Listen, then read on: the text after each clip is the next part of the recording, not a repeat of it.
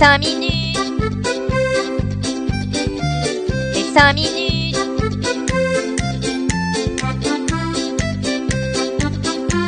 Les cinq minutes du coin. Bonjour à tous et bienvenue pour ce nouvel épisode des cinq minutes du coin. On commence avec une citation du célèbre homme d'affaires Warren Buffett. Si vous achetez des choses dont vous n'avez pas besoin, vous devrez bientôt vendre des choses dont vous avez besoin. Autrement dit, investissez uniquement l'argent que vous êtes prêt à perdre.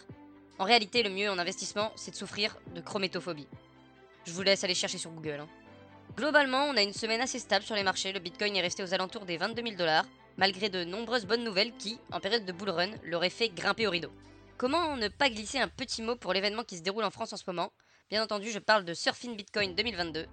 Pour ceux qui ne sont pas au courant, c'est la plus grande conférence européenne autour du Bitcoin qui prend place au casino de Biarritz, les vingt-cinq, vingt-six et vingt-sept août. Donc ça se termine bientôt, malheureusement. Au programme, de nombreuses animations, des conférences animées par les acteurs majeurs du monde des cryptos, bref, un rendez-vous bien sympa auquel on aurait tous aimé participer. Comme on ne change pas une équipe qui gagne, on va commencer cette actualité par une nouvelle histoire d'arnaque, celle-ci au pays des N F T. Et oui, les N F T c'est cent fois ni loi et les arnaques sont nombreuses. Dans cette histoire, c'est une plateforme d'échange de N F T créée récemment nommée Sudorar qui nous intéresse. Cette dernière a ouvert ses portes cette semaine et les a refermées à peine six heures plus tard en disparaissant avec les huit cent mille dollars des utilisateurs fraîchement arrivés. cent vingt mille dollars de l'heure, c'est plutôt une bonne situation arnaqueur, presque aussi bien que princesse.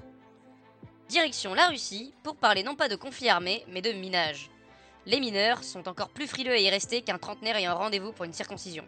Et cela malgré des conditions très favorables au minage dans le pays.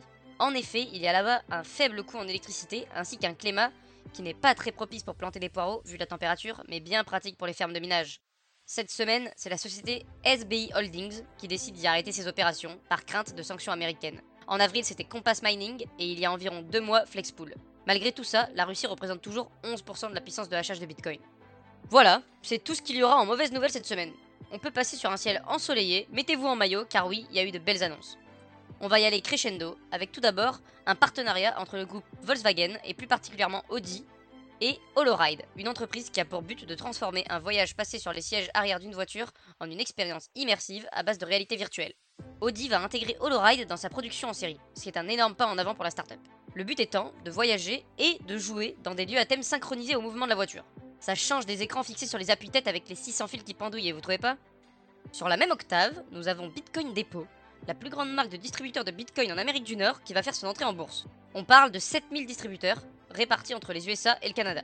Cette entreprise va fusionner avec G S R deux Meteora Acquisition Corp. Voilà, un nom assez court. Grâce à un accord de huit cent quatre-vingt-cinq millions de dollars. Bitcoin Depot, suite à cette fusion, deviendra automatiquement une entreprise publique listée sur le Nasdaq. Le Nasdaq, c'est quand même le deuxième plus important marché d'action. Cela donne encore un nouveau moyen pour les acteurs de la finance traditionnelle de pouvoir indirectement investir dans les crypto-monnaies. On monte désormais d'une octave pour parler d'un géant sud-coréen qui n'est autre que Samsung. L'une de ses filiales, Samsung Securities, a dévoilé dans un tweet du vingt-deux août qu'il souhaitait lancer un exchange de crypto-monnaies. Ce qui démontre de plus en plus l'adoption des géants de l'industrie de la crypto-monnaie.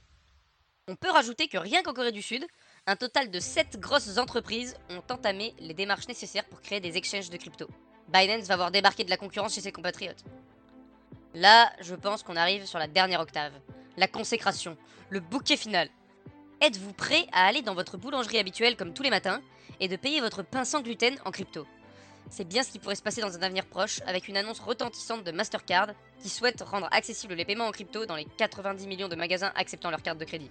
L'annonce de ce projet se fait en partenariat avec Binance, avec qui un projet a déjà abouti, celui de proposer la carte Binance en Argentine. Ils souhaitent donc étendre cela au monde entier. Merci d'avoir suivi ces cinq minutes du coin. Si ce condensé de l'actualité vous a plu, n'hésitez pas à vous abonner, à le partager à vos amis et à me dire ce que vous en pensez. Merci. Vous pouvez également me suivre sur Twitter, au même nom que l'émission. Sur ce, bonne journée à tous et surtout, hold on for dear life.